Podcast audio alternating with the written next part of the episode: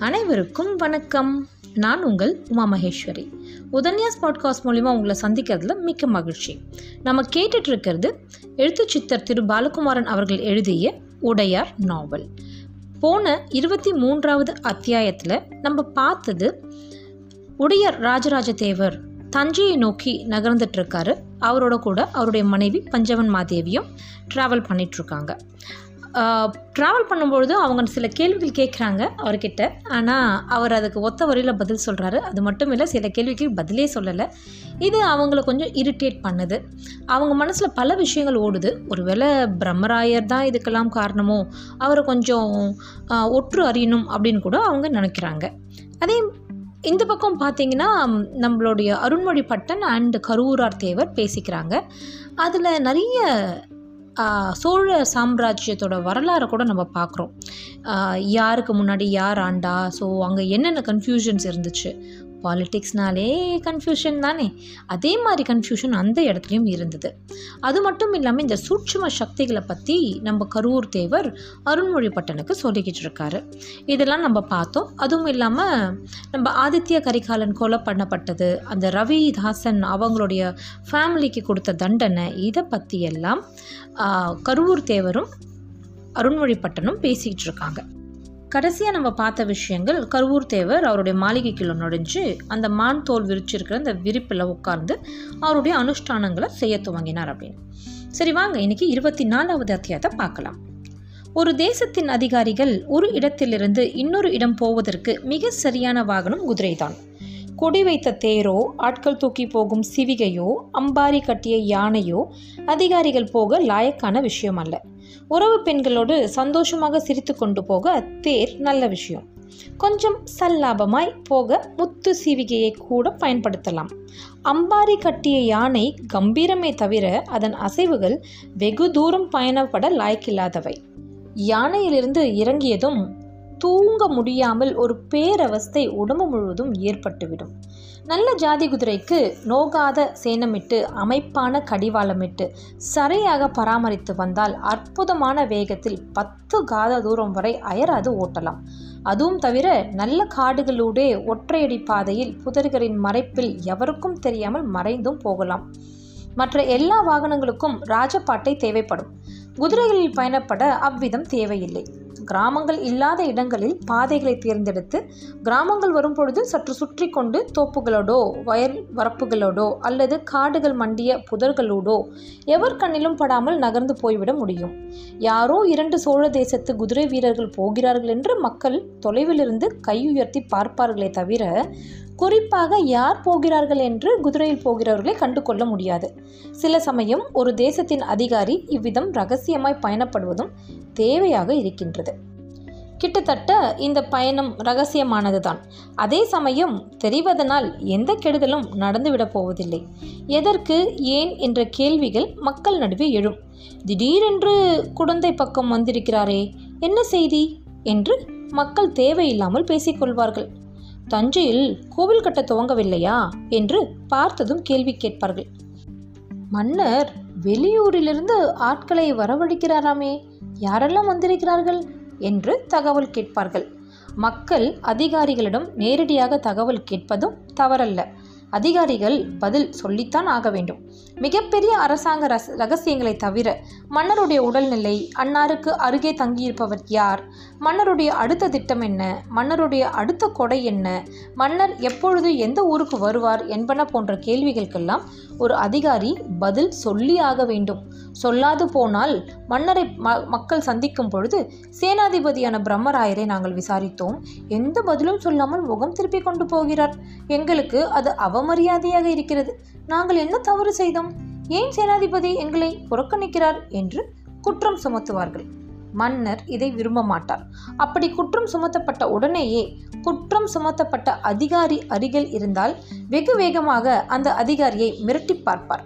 ஒருமுறை இப்படி மக்கள் புகார் சொல்ல பிரம்மராயரை உற்று பார்த்த மன்னர் தானே எழுந்து பிரம்மராயருக்கு பதிலாக நான் மன்னிப்பு கேட்கிறேன் என்று கரம் கூப்பினார். மக்கள் வட்டம் பதறிவிட்டது. பிரம்மராயர் தவித்து போனார். அதே கூட்டத்தில் கூட்டம் முடிகிற பொழுது முடிந்தவரை என் அதிகாரிகளை உங்களிடம் பணிவாகவும் பிரியமாகவும் வெகு நிச்சயமாக பேச சொல்கிறேன். உங்களிடம் பேசுவதல்லால் வேறு எந்த பணியும் அவர்களுக்கு முக்கியமில்லை. உங்களுக்கு தரக்கூடாத தகவல்கள் ஏதும் அரண்மனையில் நடைபெறுவதில்லை. தகுந்த காரணமில்லாது உங்களிடம் எதையும் மறைக்க வேண்டிய அவசியமில்லை. படையெடுப்பு நடத்தப் போவதாக இருந்தாலும் அது பற்றி முன்கூட்டியே உங்களுக்கு சொல்லியாக வேண்டும் என்று நான் உத்தரவிட்டிருக்கிறேன். பிரம்மராயர் சோழ தேசத்தின் மீதும் என் மீதும் உங்கள் மீதும் மிகுந்த மரியாதையும் மதிப்பும் வைத்திருப்பவர். நமக்கெல்லாம் பிரியமானவர். காரணமின்றி அவர் உங்களுடன் பேச மறுத்திருக்க மாட்டார். எனவே இந்த முறை அவரை மன்னித்து விடுங்கள் என்று கரம் கூப்ப பிரம்மராயர் எழுந்து நின்று தன்னிலை விளக்கம் சொல்ல வேண்டியதாயிற்று. இளவரசர் ராஜேந்திர சோழரும் மாமன்னர் ராஜராஜருக்கும் ஏதேனும் மனக்கசப்பு உண்டா? ஏன் மன்னரை விட்டு இளவரசர் ராஜேந்திரர் பிரிந்திருக்கிறார்? என்று ஒரு கிழவர் என்னை கேட்டார். இதற்கு ஒரு சேனாதிபதி என நான் என்ன பதில் சொல்ல முடியும்? இந்த கேள்வியை அந்த கிழவர் என்னிடம் கேட்டதை விட மாமன்னர் ராஜராஜரிடம் கேட்டிருக்கலாம். இளவரசர் ராஜேந்திரரிடம் கேட்டிருக்கலாம். அப்படியல்லாது சேனாதிபதியான என்னிடம் கேட்டபொழுது அதற்கு நான் என்ன பதில் சொன்னாலும் உவப்பாக இராது என்பதனால் நான் மௌனம் சாதித்தேன் என்று பிரம்மராயர் தன் பக்க விளக்கம் கொடுத்தார். மன்னர் அந்த விளக்கம் கேட்டு வாய்விட்டு சிரித்தார். சேனாதிபதி பிரம்மராயரை அருகே அழைத்து அணைத்து கொண்டார். எனக்கு உங்கள் நிலைமை புரிகிறது பிரம்மராயரே. ஆனால் இந்த கேள்விக்கு நீங்கள் பதில் சொல்லாமல் மௌனம் சாதித்த பொழுது அந்த கேள்வியின் உக்கிரம் அதிகமாகிறதே தவிர குறைவதில்லை. மறுபடியும் அவர்கள் என்னை சந்திக்கும் வரை அல்லது இரவு இளவரசர் ராஜேந்திரரை சந்திக்கும் வரை இந்த கேள்வியை தங்களுக்குள்ளாகவே கேட்டுக்கொண்டு தாங்களே பதில்கள் ஏதேனும் சொல்லிக்கொண்டு அல்லல் பட்டு கொண்டிருப்பார்கள் இந்த கேள்வி என்னை நோக்கி பிறகு கேட்கப்பட வேண்டிய கேள்வி அல்ல. மன்னரிடம் கேளுங்கள் என்று சொல்லிவிட்டு நீங்கள் வந்திருக்கலாம். மௌனமாக வந்தது அதிகமான ஆவலை தூண்டியிருக்கும் என்று நான் கருதுகிறேன். எனினும் இப்பொழுது இந்த கேள்விக்கு பதில் சொல்கிறேன். எனக்கும் என் மகனான இளவரசர் ராஜேந்திரனுக்கும் நெல் முனை அளவு கூட கருத்து வேறுபாடு எதுவும் இல்லை எனக்கு அடங்கிய பிள்ளையாக என் மீது அதிகம் அக்கறையுள்ள பிள்ளையாக நான் காட்டிய வழியில் கம்பீரமாக முன்னேறுகின்ற மகனாக சோழப்படையின் மாதண்ட நாயகனாக இளவரசர் ராஜேந்திரன் இருக்கிறார் என்று சோழ மன்னர் ராஜராஜர் சொல்ல மேல் துண்டு விசிறி போட்டு மக்கள் ஆரவாரித்தார்கள். மாமன்னர் ராஜராஜர் வாழ்க இளவரசர் ராஜேந்திரர் வாழ்க என்று கூவினார்கள். மெய்க்காவல் படையினர் வாளை உருவி கவசத்தில் அடித்து சோழம் சோழம் என்று இடைவிடாது கத்தினார்கள். ஆனால் ஏன் என்னை விட்டு இளவரசர் விலகி வடக்கே இருக்கிறார் என்று கேட்கிறீர்கள் அல்லவா? சோழ தேசம் போன்ற பறந்து விரிந்த தேசத்தில் கூட்டு குடும்பம் போல எல்லோரும் பழையாறையில் அடைந்து கொண்டிருக்க முடியாது. அரச குடும்பத்தினர் அத்தனை பேருக்கும் வெவ்வேறு விதமான வேலைகள் இருக்கின்றன. அவர்கள் வருடத்தில் ஒருமுறை அல்லது இருமுறை கூடி பேச முடியுமே தவிர மற்ற நேரங்களெல்லாம் பிரிந்திருக்க வேண்டிய நிர்பந்தத்திற்கு ஆளாகிறார்கள். நான் தான் இளவரசர் ராஜேந்திரனை வடக்கு நோக்கி அனுப்பியிருக்கிறேன். சோழ தேசத்தின் வட எல்லையில் படைவீடு பலமாக அமைத்து அங்கே காவல் இருக்கும்படி செய்திருக்கிறேன். சோழ தேசத்தின் எல்லையில் இருந்தால் அங்கிருந்து ஒரு நாள் பயணத்தில் நடுநாடு போய்விட முடியும். இரண்டு நாள் பயணத்தில் தொண்டை மண்டலம் போய்விட முடியும். அதே போல நமது வடமேற்கு எல்லையான மேல்பாடியை கவனித்துக் கொள்ளவும் இளவரசரால் முடியும். எல்லைகளை உறுதியாக பார்த்து கொண்டால்தான் அங்கு படை வீரர்களை உற்சாகப்படுத்துகின்ற ஒரு தலைமை இருந்தால்தான் தஞ்சையிலும் குடந்தையிலும் திருச்சீரப்புறத்திலும் நாம் அமைதியாக உழவு தொழில் செய்து கொண்டிருக்க முடியும். எனக்கு தஞ்சையில் மிக முக்கியமான வேலை ஒன்று இருக்கிறது. அது என்ன என்பதை பற்றி பிறகு சொல்கிறேன். என்னுடைய சில காரியங்களை நான் அமைதியாக செய்வதற்காகத்தான் இளவரசர் ராஜேந்திரனை எல்லைப்புறங்களில் இருக்க சொல்லியிருக்கிறேன். இளவரசர் ராஜேந்திரன் மட்டுமல்ல என் தமக்கை குந்தவையின் கணவர் வந்தியத்தேவரும் இவ்விதமே பல்வேறு ஊர்களுக்கு பயணப்பட்டு கொண்டிருக்கிறார். குந்தவை நாச்சியாரும் அவரை தொடர்ந்து போய்க் கொண்டிருக்கிறார். என் பாட்டியார் செம்பியன் மாதேவியாரும் செங்கற் கோயில்களை கற்றளிகளாக மாற்றுகின்ற மகத்தான பணியை மேற்கொண்டு ஊர் ஊராக நகர்ந்து கொண்டிருக்கிறார். என்னுடைய சிற்றப்பா முன்பு இந்த சோழ தேசத்தின் மன்னராக இருந்த உத்தம சோழர் என்று பெயரிட்டு கொண்ட மதுராந்தகரின் மகன் மதுராந்தக கண்டராதித்தர் ஒவ்வொரு கோயிலாக நான் நிபந்தம் கொடுத்த கோயில்களுக்கெல்லாம் சென்று அங்கு கணக்கு தணிக்கைகள் செய்து கொண்டிருக்கிறார். ஊரும் ஊர் மக்களும் கோவிலும் கோயில் அதிகாரிகளும் சபைகளும் சரிவர இயங்குகின்றனவா என்று தெரிந்து கொண்டு எனக்கு நாள் தவறாத ஓலைகள் அனுப்பி கொண்டிருக்கிறார். தகவல்கள் வந்து கொண்டிருக்கின்றன.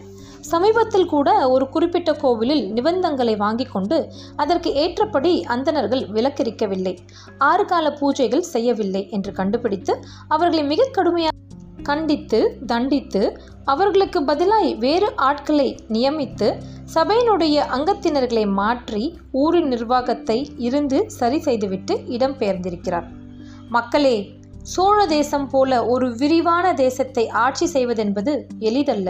என்னுடைய உறவினர்களையும் சேனாதிபதி பிரம்மராயர் போன்றவர்களையும் நம்பித்தான் நான் இந்த ஆட்சியை செய்து கொண்டிருக்கிறேன். ராஜராஜனால் மட்டுமே சோழ தேசத்தை ஆண்டுவிட முடியாது. என் பின்னே பலம் பொருந்திய திறமைமிக்க உறவினர்களும் அதிகாரிகளும் இருப்பதால் தான் இந்த தேசம் சீரும் சிறப்புமாக நடந்து கொண்டிருக்கிறது. இவைகளை எல்லாம் விட என் மீது மாறாத காதல் கொண்ட சோழ மக்கள் காட்டுகின்ற அன்பு அவர்கள் கொடுக்கின்ற காணிக்கை தானே முன்வந்து செலுத்துகின்ற நிலவரி புறவரி திணைவரி இவைகளால் தான் சோழ தேசம் நல்ல முறையில் இயங்கிக் கொண்டிருக்கிறது. எனவே என்னுடைய வீடு பற்றி எந்த கவலையும் படாமல் என்னுடைய உறவுகள் பற்றி எந்த சந்தேகமும் இல்லாமல் சந்தோஷமாக உங்கள் வேலைகளை செய்து வாருங்கள். உங்களுக்கு ஏற்படுகின்ற சிறிய குறைகளையும் எந்த அச்சமும் இன்றி எந்த வெக்கமும் இன்றி உங்கள் அதிகாரிகளிடம் தெரிவியுங்கள். உங்களுக்கு ஏற்பட்ட குறைகள் என் கவனத்திற்கு ஒரு வார காலத்திற்குள் வந்து சேராவிட்டால் அந்த அதிகாரிகளை நான் கடுமையாக கண்டிப்பேன். எனவே சோழ தேசத்தின் உயிர் நாடியான மக்கள் நீங்கள் இருக்கும் வரை எனக்கு எந்த கவலையும் இல்லை என்று சொல்லிக்கொண்டு உங்களிடமிருந்து விடைபெறுகிறேன் என்று மாமன்னர் ராஜராஜர் மறுபடியும் கைகூப்பினார். மக்கள் அந்த அன்பான பேச்சுக்கு கதறிவிட்டார்கள். பிரம்மராயரின் கால் தொட்டு மன்னிப்பு கேட்டார்கள்.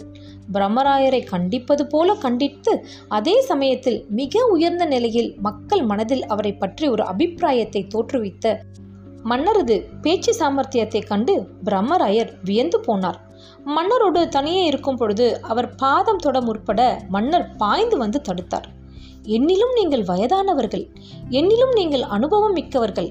அதையும் தவிர வேதம் அறிந்த அந்தனர் நீங்கள் என் காலில் விழுவது மரபுப்படி சரியாக இருந்தாலும் மனித நேயப்படி தவறு. ஒரு நாளும் மறுபடியும் இந்த முயற்சியை செய்யாதீர்கள். மாறாக இந்த ராஜராஜன் மக்களுக்கு பிடித்த மன்னனாக வாழ்நாள் முழுவதும் இருக்க வேண்டுமென்று மனப்பூர்வமாய் ஆசீர்வாதம் செய்யுங்கள். ராஜராஜனுக்காக மட்டுமல்லாது இந்த சோழ மக்களுக்காக சோழ மன்னரின் பரம்பரைக்காக பரம்பரை பரம்பரையாக உழைப்பேன் என்று சத்தியம் செய்யுங்கள். அது போதும் எனக்கு என்றார் மன்னர். மன்னா பிரம்மராயர் தடுமாறினார். பரம்பரை பரம்பரையாக உழைக்க வேண்டும் என்று சத்தியம் செய்யுங்கள் மறுபடியும் மன்னர் உரத்த குரலில் பேசினார். சுற்றியுள்ள அமைச்சர்கள் திகைத்தார்கள். ஏன்? சத்தியம் செய்ய என்ன தயக்கம்? மன்னர் அதட்டலாக பேசினார். நீங்கள் என்ன கேட்கிறீர்கள் என்று எனக்கும் புரியவில்லை மன்னா என்றார் பிரம்மராயர். ஹா! இந்த தேசத்தின் மிக புத்திசாலியான சேனாதிபதி அந்த ஊரிலேயே அறிவிச்சிருந்த அந்தனர் வாளெடுத்து படை நடத்தி செல்லக்கூடிய அறிவு பெற்றவருக்கு ஒரு மன்னர் என்ன பேசுகிறார் என்று தெரியவில்லை என்றால் இதைவிட இழிவான விஷயம் சோழ தேசத்தில் வேறு என்ன இருக்க முடியும்? மன்னர் கோபமும் கேலியுமாக பேசினார். உங்களுக்கு என்ன வேண்டும் என்று சொல்லுங்கள் மன்னா தர சித்தமாக இருக்கிறேன் என்றார் பிரம்மராயர். மறுத்துவிட்டால்? மன்னர் மறுபடியும் புறத்து கேள்வி கேட்டார். என்னை வெட்டி கொல்லுங்கள் மன்னா பிரம்மராயர் உறுதிப்பட சொன்னார். அந்தணனை கொல்வது மரபல்ல என்று உங்களுக்கு தெரியுமே. சோழ மன்னர்கள் அந்தணர்களை கொல்வதில்லை என்று உங்களுக்கு தெரியுமே. உடனிருந்து நீங்கள் கவனித்திருப்பீர்களே என்றார் மன்னர். மன்னா என்னை நாடு கடத்துங்கள் என்றார் பிரம்மராயர். உங்களை நாடு கடத்திவிட்டு நான் எப்படி ஆட்சி செய்வது? நான் உங்களை கேட்பது பரம்பரை பரம்பரையாக எனக்கு உதவி செய்யுங்கள் என்பதே. உங்களுக்கு ஏன் அது புரியவில்லை? என்றார் மன்னர். பிரம்மராயர் அமைதியாக யோசித்தார். என் மகனை கேட்கிறீர்களா மன்னரே? என்று கை கூப்பினார். அருண்மொழி நேற்று சோழ தேசத்திற்குள் வந்துவிட்டதாக எனக்கு செய்தி வந்தது. காந்தலூர் சாலை கடிகையில் யுத்த பயிற்சி முடித்துவிட்டு காஞ்சிபுரம் கடிகையில் அரசியல் தந்திரங்கள் பற்றி படித்துவிட்டு சோழ தேசத்தின் எல்லா எல்லைகளையும் தங்கியிருந்து பார்த்துவிட்டு நேற்று இரவு தனியனாக சோழ தேசத்தின் எல்லையில் கால் வைத்து விட்டதாய் ராஜேந்திரனிடமிருந்து ஓலை வந்தது. அருண்மொழியிடம் சில முக்கியமான தகவல்கள் கொடுத்து அனுப்புவதாக சொல்லியிருக்கிறார். அருண்மொழியை பற்றி இளவரசர் ராஜேந்திரர் மிக அழகான குறிப்பு ஒன்று ஓலையில் எழுதியிருக்கிறார். இதை நான் படிக்கிறேன் கேட்கிறீர்களா? என்றார் மன்னர். மன்னர் சொல்ல ஆவலோடு பிரம்மராயர் மன்னரை பார்த்தார். மன்னர் பிரம்மராயரை பார்த்து சிரித்தபடியே ஒரு குழலிலிருந்து பனை ஓலையை எடுத்து நீவி படிக்கத் துவங்கினார். இத்துடன் இந்த இருபத்தி நாலாவது அத்தியாயம் முடிவடைகிறது. இதில் பிரம்மராயரை பற்றி மக்கள் குறை சொல்லும் பொழுது அதை எவ்வளோ அழகாக நம்ம ராஜா ஹேண்டில் பண்ணுறார் அப்படின்றத பார்க்குறோம் இன்றைக்கி காலகட்டத்தில் நிறைய பேருக்குள்ளே இருக்க பெரிய பிரச்சனை என்னென்னா அவங்க கம்யூனிகேஷன் அதாவது அவங்க பேச்சு முறை எதை சொல்லணும் எதை சொல்லக்கூடாது எதை எப்படி சொல்லணும் எதை எப்படி சொல்லக்கூடாது? இந்த கம்யூனிகேஷன் ஸ்கில் ஒழுங்காக இருந்ததுன்னா நம்ம வாழ்க்கையில் நம்ம கொஞ்சம் நல்லா இருக்கலாம். இதை ரொம்ப அழகாக நம்ம எழுத்தாளர் திரு பாலகுமாரன் ஐயா இந்த பர்டிகுலர் கேரக்டர்ஸ் மூலயமா காமிச்சிருக்கார். ஸோ பிரம்மராயர் ரொம்ப ஆவலாக இருக்கார். தன் மகனை பற்றி ராஜா என்ன படிக்க போகிறார்னு நமக்கும் அந்த ஆவல் இருக்குல்ல? சரி நாளை பார்க்கலாம். அடுத்த அத்தியாயத்தில். நன்றி வணக்கம்.